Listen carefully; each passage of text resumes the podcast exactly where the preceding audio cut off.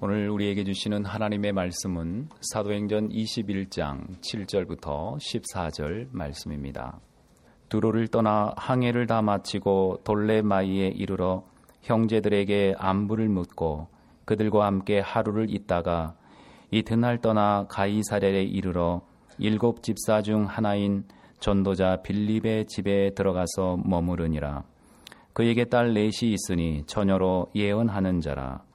여러 날 머물러 있더니 아가보라 하는 한 선지자가 유대로부터 내려와 우리에게 와서 바울의 띠를 가져다가 자기 수족을 잡아매고 말하기를 성령이 말씀하시되 예루살렘에서 유대인들이 이같이 이 띠 임자를 결박하여 이방인의 손에 넘겨 주리라 하거늘. 우리가 그 말을 듣고 그곳 사람들과 더불어 바울에게 예루살렘으로 올라가지 말라 권하니 바울이 대답하되 여러분이 어찌하여 울어 내 마음을 상하게 하느냐 나는 주 예수의 이름을 위하여 결밥 당할 뿐 아니라 예루살렘에서 죽을 것도 각오하였노라 하니 그가 권함을 받지 아니하므로 우리가 주의 뜻대로 이루어지이다 하고 그쳤노라 아멘. 성경에 기록된 각 문장과 단어에는 절대적인 의미가 내포되어 있다고 했습니다. 무의미한 문장이나 단어라면 하나님의 절대적인 말씀이 될 수 없습니다. 예수님께서 이 땅에 베푸셨던 많은 이적들 가운데에 사복음서에 모두 기록되어 있는 이적은 오병이어의 이적이 유일합니다. 예수님께서 빵 다섯 조각과 물고기 두 토막으로 거대한 인파를 배불리 먹이셨던 오병이어의 이적이 그만큼 큰 메시지를 담고 있기 때문일 것입니다. 마태복음 14장 20절에서 21절은 그 오병이어 이적의 현장에 있었던 사람들에 대해서 이렇게 증언하고 있습니다. 다 배불리 먹고 남은 조각을 열두 바구니에 차게 거두었으며 먹은 사람은 여자와 어린이 외에 오천 명이나 되었더라. 우리말 먹은 사람으로 번역된 사람이 헬라어 원문에 성인 남자를 일컫는 아네르로 기록되어 있습니다. 즉, 오병이어의 현장에 있었던 성인 남자는 5천 명이라고 숫자가 밝혀져 있는 반면에 그 현장에 동석해 있던 여자와 어린 아이의 숫자는 생략되어 있습니다. 그래서 이 구절은 성경 비판론자들에 의해서 성경이 여자와 어린 아이들을 비하한 대표적인 구절로 비판받고 있습니다. 하지만 이 구절의 참 뜻은 오히려 그 반대입니다. 2000년 전 유대 사회는 철저하게 가부장적 사회였습니다.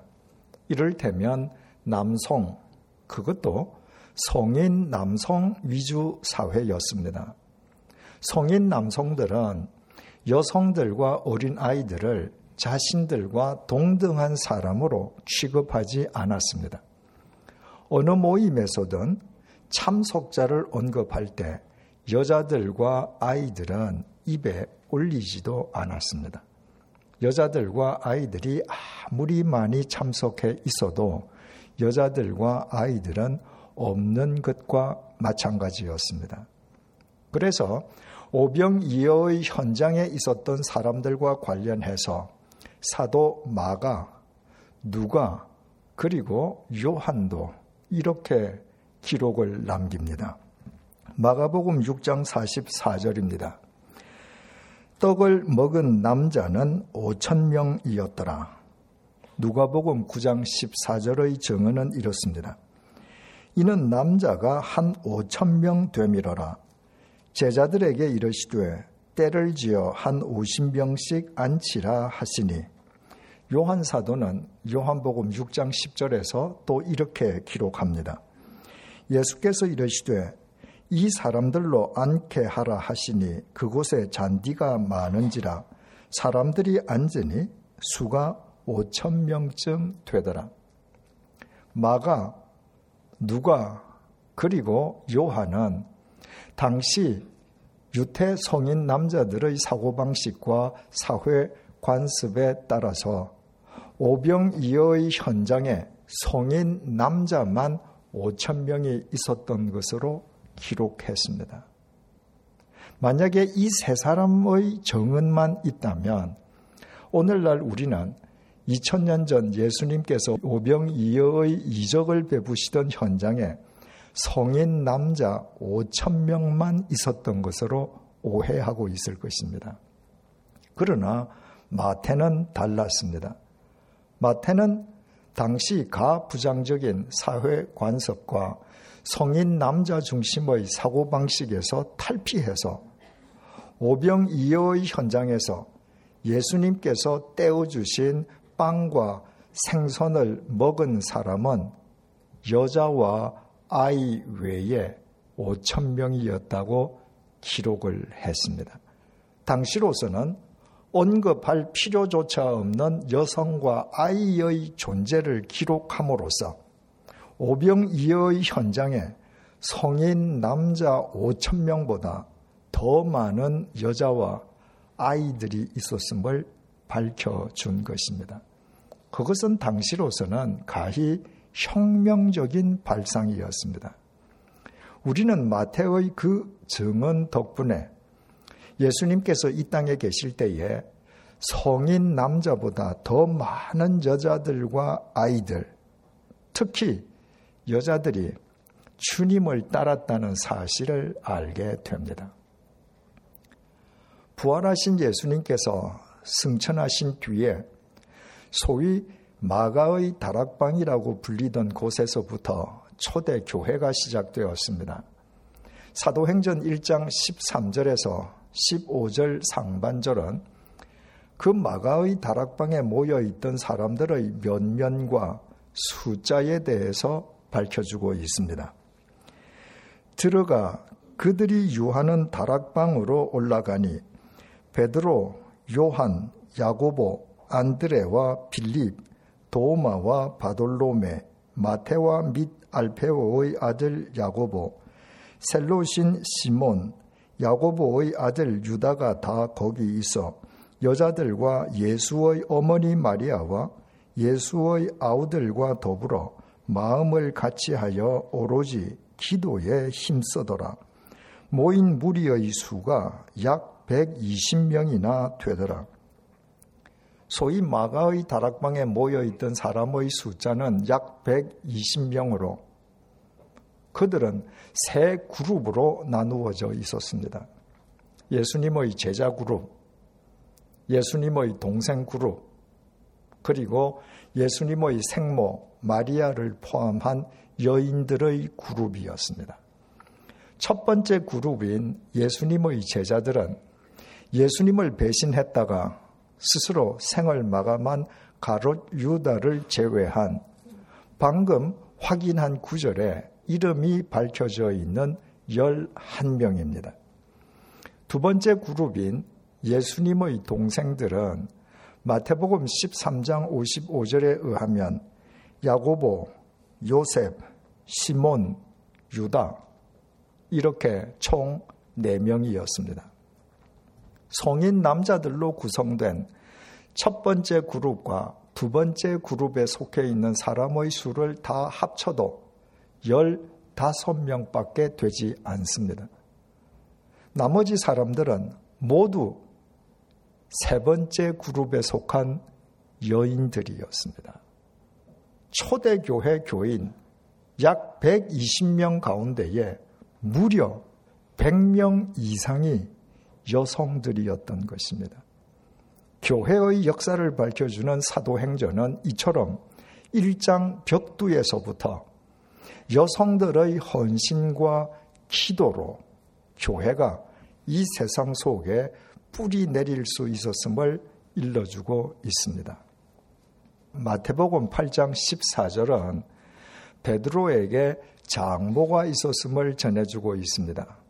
베드로에게 아내가 있었다는 말입니다.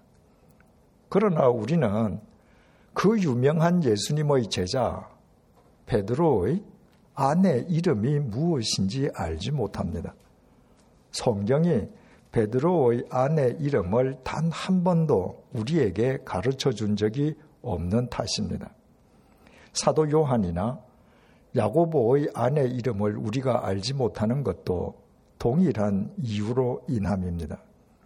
그러나 사도행전 5장 1절에는 하나님을 속이려 했던 어리석은 아나니아의 아내 이름이 삽비라라고 분명하게 기록되어 있습니다. 그런가 하면 사도행전 18장 2절은 고린도에서부터 바울을 지성으로 섬겼던 아굴라의 아내 이름이 브리스길라임을 밝혀주고 있습니다. 위대한 사도들의 아내 이름을 단 한 번도 밝혀준 적이 없는 성경이 유독 아나니아와 아굴라 아내의 이름을 밝혀주는 이유는 간단합니다. 성경에서 아내는 남편의 돕는 배필입니다.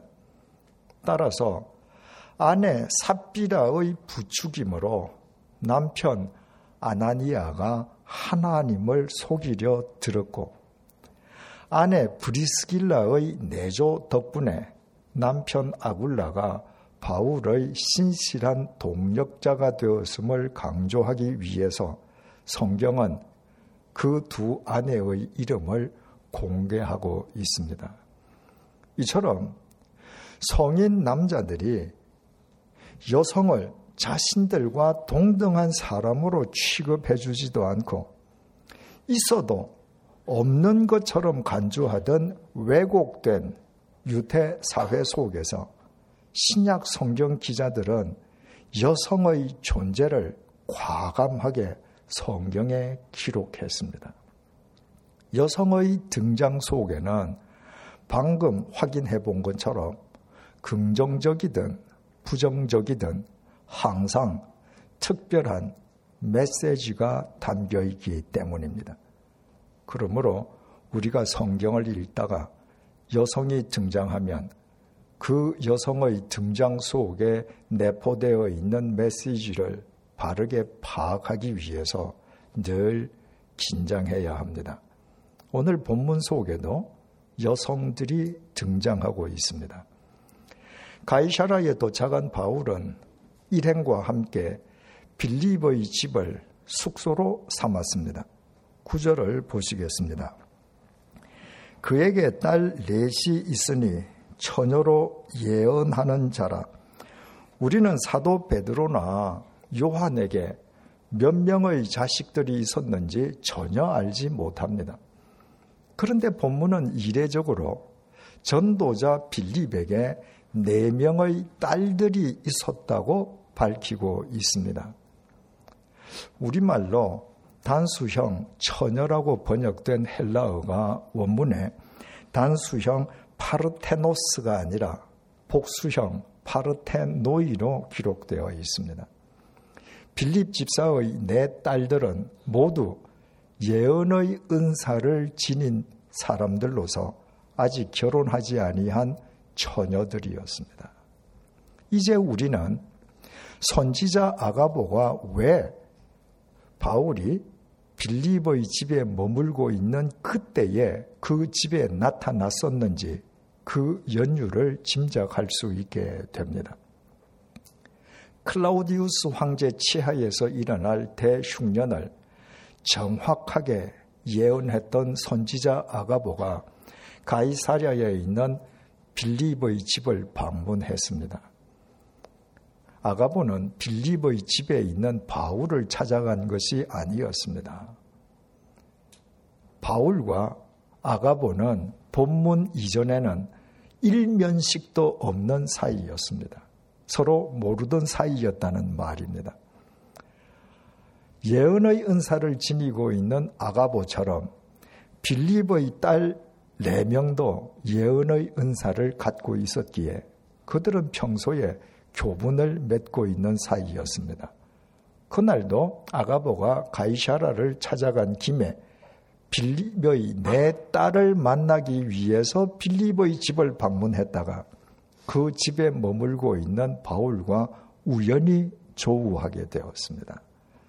아가보는 바울을 만나자 말자 바울의 허리띠를 가지고 오게 해서 우리가 알고 있는 것처럼 자신의 수족을 묶은 다음에 바울이 예루살렘에서 유대인들에게 결박당하여 로마 군에게 넘겨질 것이라고 예언했습니다.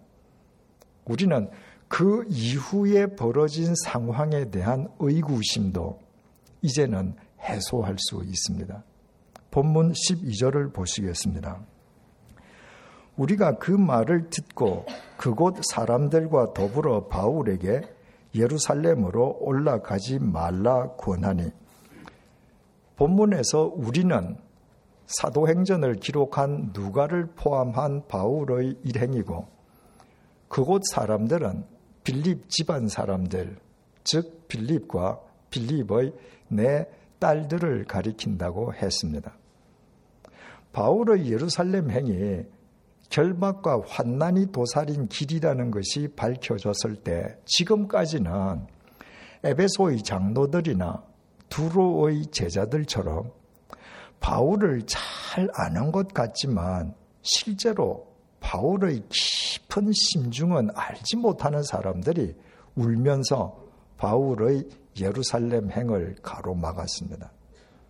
그런데 이번에는 바울이 왜 예루살렘으로 가야만 하는지 누구보다도 잘 알고 있는 바울 일행, 바울 동력자들이 울면서 바울 앞길을 가로막고 나섰습니다. 그들이 단독으로 그렇게 했던 것은 아니었습니다. 그들은 빌립 집안 사람들, 즉 빌립 그리고 빌립의 내 딸들과 함께 그렇게 했습니다. 본문 12절의 방점은 그곳 사람들, 즉 빌립의 내 딸들에게 찍혀 있습니다. 빌립의 내 딸들은 예언의 은사를 받은 여인들이었습니다. 예언의 은사를 지닌 아가보의 예언에 예언의 은사를 지닌 내 여인이 바울의 예루살렘 행을 가로막고 나서자 그 여인들의 아버지 빌립 그리고 바울의 동력자들마저 그 여인들에게 가세해버리고 말았습니다. 만약에 빌립의 내 딸들이 에베소 장로들이나 두로의 제자들처럼 예언의 은사를 받은 적이 없는 사람들이었더라면 그 네 명의 여인들이 아무리 울면서 바울 앞을 가로막았어도 바울의 일행, 바울의 동력자들은 조금도 흔들리지 않았을 것입니다. 이상과 같은 관점에서 오늘의 본문은 중요한 메시지를 던져주고 있습니다. 예언의 은사를 지닌 사람은 주님의 말씀을 맡은 사람입니다. 아무리 주님의 말씀을 많이 알고 주님의 말씀에 대해서 해박한 지식을 갖고 있다 할지라도 자기 안일과 자기 욕망, 자기 이기심으로 주님의 말씀을 잘못 적용하면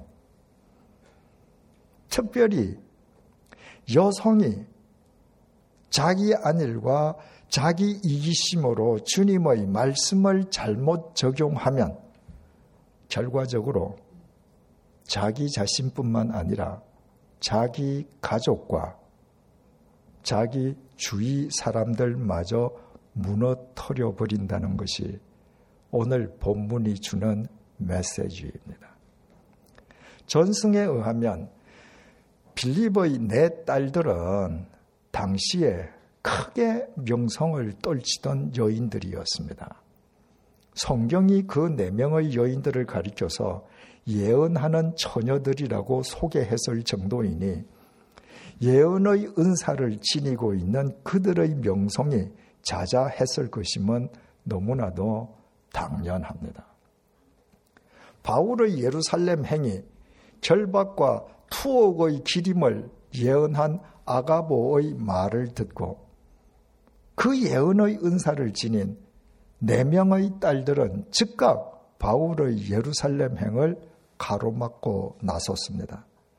그리고 그들의 잘못된 적용은 자신들의 아버지와 바울의 일행마저도 자신들의 잘못된 적용 속으로 끌어들이고 말았습니다. 차라리 빌립의 내 딸들이 예언의 은사를 갖지 않았더라면 일시적이나마 주위 사람을 실족시키는 오점을 남기지는 않았을 것입니다. 바울은 눈물로 자기 앞길을 가로막는 빌립, 빌립의 내 딸들, 그리고 자기 일행을 질책했습니다. 여러분이 어찌하여 울어 내 마음을 상하게 하느냐? 나는 주 예수의 이름을 위하여 결박당할 뿐만 아니라 예루살렘에서 죽을 것도 각오하였노라. 바울은 결박과 환란을 일러주시는 성령님의 예고를 주님의 구원 사역을 완수하기 위해서 도리어 자기 한 몸을 던져야 하는 소명으로 받아들이고 자기 삶에 적용했습니다. 이처럼 말씀과 관련해서 우리 앞에는 언제나 두 가지 적용의 길이 있습니다. 바울처럼 말씀에 자기를 던져 말씀의 도구가 되는 적용의 길도 있고 빌립의 내 딸들처럼 누구보다도 말씀에 대해서는 잘 알고 있지만 자기 안일과 이기심을 위해서 말씀을 수단으로 삼는 적용의 길도 있습니다. 이 두 적용의 길 가운데에 어느 적용의 길을 선택하느냐에 따라서 결과적으로 자신과 주위 사람을 더불어 살릴 수도 있고 반대로 자신과 주위 사람을 동시에 무너뜨릴 수도 있습니다. 2000년 전에 오병이어의 현장, 초대교회가 시작된 마가의 다락방, 그리고 전도자 빌립의 집에만 여성들이 많았던 것은 결코 아닙니다. 오늘날에도 교회마다 남성보다 여성이 많습니다. 우리 교회는 타 교회에 비해서 남성 교인들이 상대적으로 많습니다만은 일반적으로 대부분의 교회에는 여성 교인들이 남성 교인들보다 훨씬 더 많습니다. 주일 예배는 말할 것도 없고 각종 성경 공부와 새벽 기도회를 비롯한 온갖 기도회 모임에 참석하는 참석자들 역시 여성들이 압도적으로 많습니다. 그런데도 그리스도인들에 의해서 교회와 세상이 새로워지고 있지는 않다면 그 이유 중의 하나가 예배와 성경 공부와 기도회에 열심히 참여하는 여성 그리스도인들이 누구보다도 말씀에 대해서는 해박한 지식을 가지고 있으면서도 자기 안일과 자기 욕망과 이기심을 위한 수단으로 말씀을 잘못 적용하고 있기 때문인 것은 아니겠습니까? 그 잘못된 적용 속으로 자기 가족과 주위 사람들마저도 끌어들이고 있기 때문이 아니겠습니까? 얼마 전에 만난 한 중년 남성이 이런 말을 했습니다. 자기 아내가 동창 모임에만 갔다 오면 도무지 말이 안 통한다는 것입니다. 이제 겨우 초등학생인 아이에게 온갖 가외를 시키고 있고 머지않아 조기 유학을 위해서 기러기 가족이 되는 것도 계획하고 있다고 했습니다. 이 가정처럼 어린 자식의 조기 유학을 위해서 부부가 서로 떨어져 사는 기러기 가족의 결정권은 대개 여자가 행사합니다.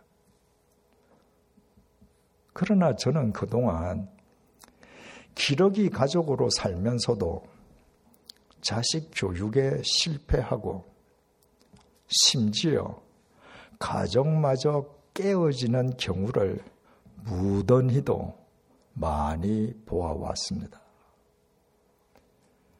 어린 자식의 조기 유학도 중요하겠지만 온 가족이 함께 돕고 봉사하면서 살아가는 가정 교육은 더 중요합니다.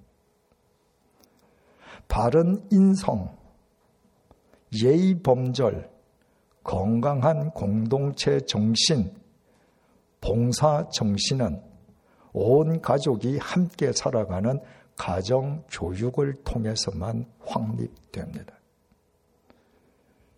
기르기 가족이 되어서 자식에게 좋은 학벌의 옷은 입혀 주었지만 바른 인성과 품성을 옷 입혀 주지는 못했다면 그 사람은 자식을 위한 지적 교육에도 영적 교육에도 실패한 사람입니다.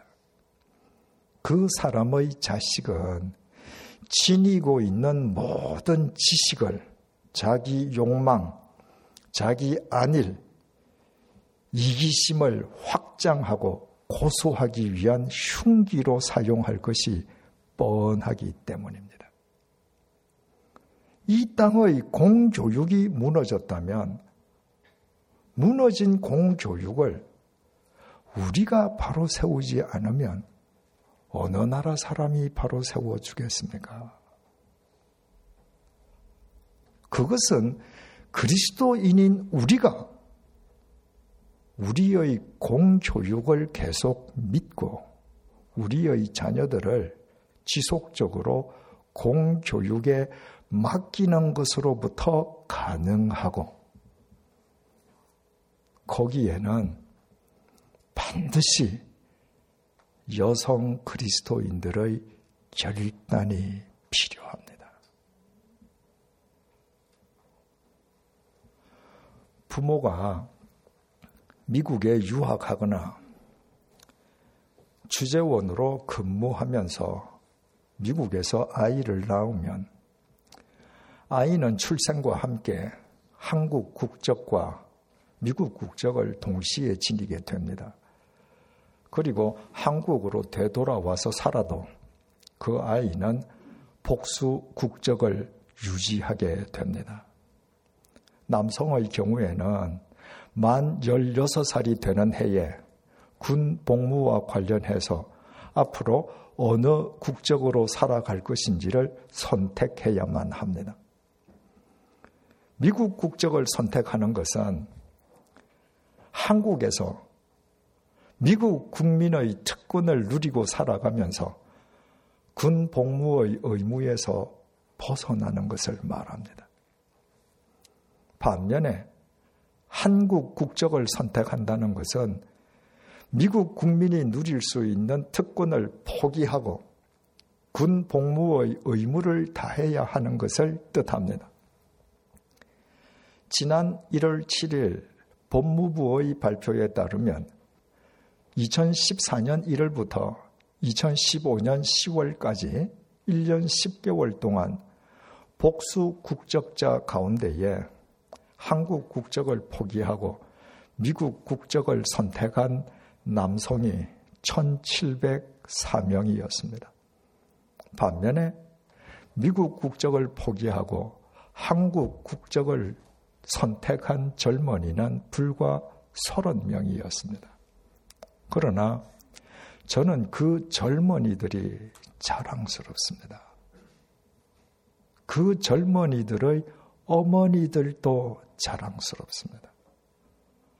복수 국적을 가진 16살의 어린 아들이 한 국적을 선택할 때 사실은 어머니가 결정적인 영향력을 행사하지 않습니까? 그런 자랑스러운 어머니들이 우리 교회에도 있습니다. 한 여집사님은 자신이 미국에서 미국인으로 낳은 아들이 만 16살이 되던 해에 미국 국적을 포기하는 것을 곁에서 지켜보았습니다. 한국인 아들로 그동안 다른 집 아들들에게 진 안보의 빚을 갚게 한 것입니다. 미국으로 이민 가서 그곳에서 학교를 끝낸 다른 요집사님은 한국에 살고 있는 남편과 결혼해서 귀국했습니다. 결혼 10년 만에 첫 번째 아이를 가졌고 병원에서 태속의 아이가 아들이라고 일러주었습니다. 그 여집사님은 태속의 아이를 친정이 있는 미국에 가서 낳으려고 했습니다. 미국 국민으로 낳아서 미국 국민으로 혜택을 받게 해주고 군 복무의 의무에서 벗어나게 해주기 위함이었습니다. 그러나 그 여집사님의 남편은 아들을 군 복무의 의무를 다하는 한국 국민으로 낳기를 원했습니다. 여집사님은 기도하는 가운데에 남편의 뜻을 받아들였습니다. 그 여집사님은 지금 자기 아들이 대한민국 국민의 의무를 다하는 한국 국적으로 살아가는 것을 감사하며 살고 있습니다. 얼마나 자랑스러운 어머니들입니까? 북한의 김정은은 4차 핵실험에 이어 오늘 아침에 장거리 로켓을 발사함으로써 우리의 생존을 위협하고 있습니다. 우리의 안보를 우리 자신이 지키려는 의지를 갖고 실행하지 아니한다면 어느 나라 백성이 지켜줍니까? 그러나 우리 손으로 우리의 안보를 지키기 위해서도 여성 그리스도인들의 결단을 필요로 합니다. 주님의 말씀을 아무리 많이 읽고 아무리 많이 알아 해박한 지식을 가지고 있다 할지라도 말씀을 자기 욕망, 자기 안일, 자기 이기심을 위한 수단으로 잘못 적용하면 그런 사람들에 의해 교회와 세상은 새로워질 수 없습니다. 그런 사람은 빌립의 내 딸들처럼 자기도 모르게 주님의 뜻을 가로막는 오점을 남길 수밖에 없습니다. 교회와 세상은 말씀을 구현하기 위해 말씀에 자기 자신을 던지는 사람들에 의해 언제나 새로워집니다.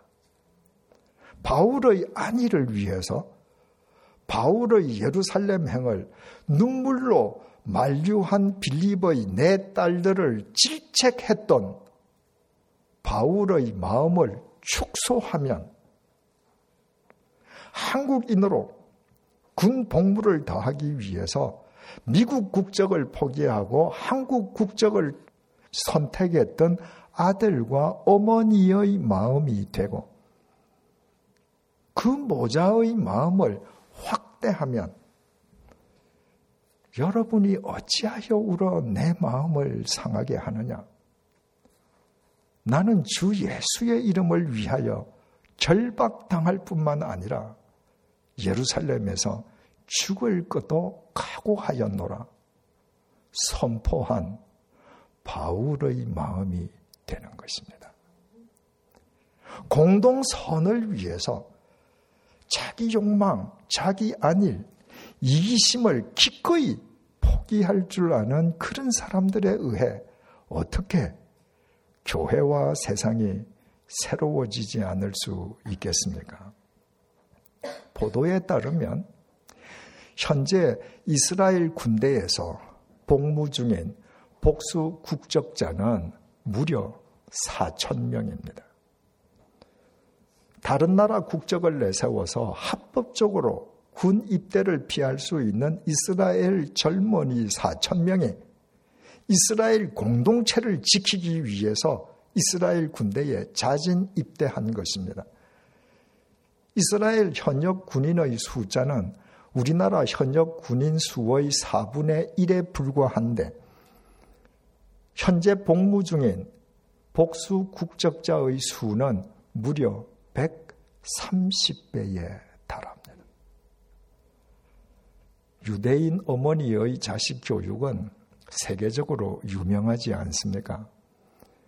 유대인 어머니는 자기 자식을 공동 선에 기여하고 헌신하는 공동체의 일원으로 교육합니다. 오늘날 조그마한 이스라엘이 거대한 아랍 세계를 압도하는 데엔 유대인 어머니의 영향이 절대적으로 미치고 있다는 것은 아무도 부인하지 못하는 주지의 사실입니다. 어떻습니까? 우리 교회 여성들은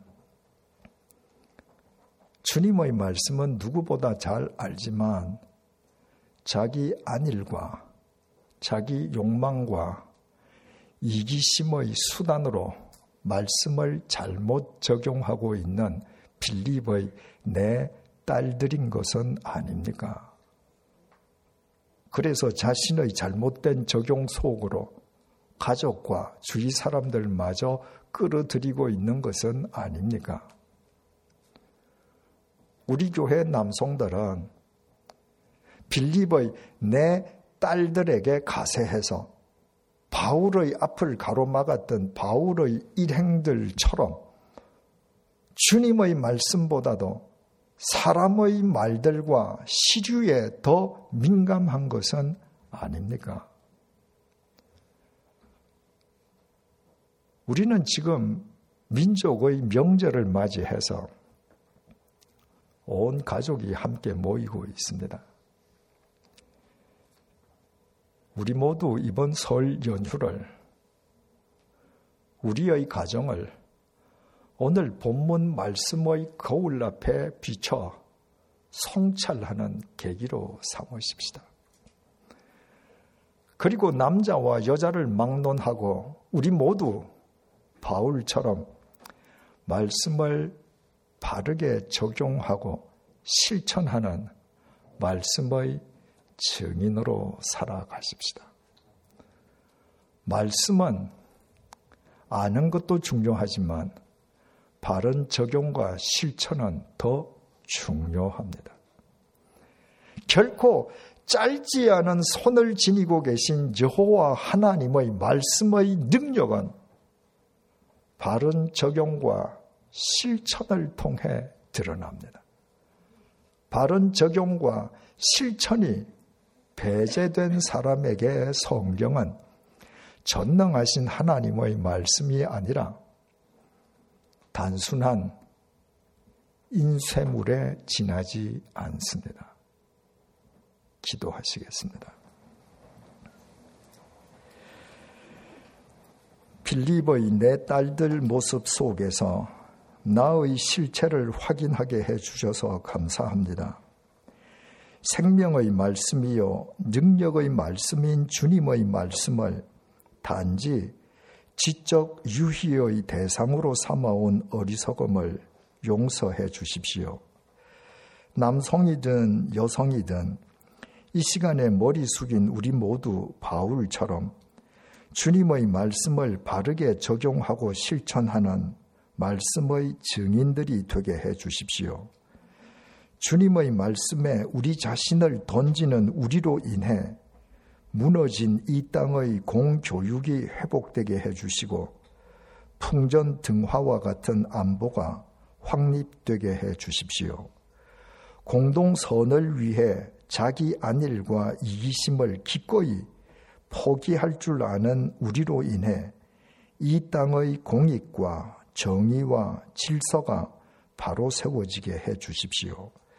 민족의 명절을 맞아 온 가족이 함께 모이는 이번 설 연휴를 계기로 우리 가정이 초대 교회가 시작된 마가의 다락방이 되게 해 주십시오. 예수님의 이름으로 기도드립니다. 아멘.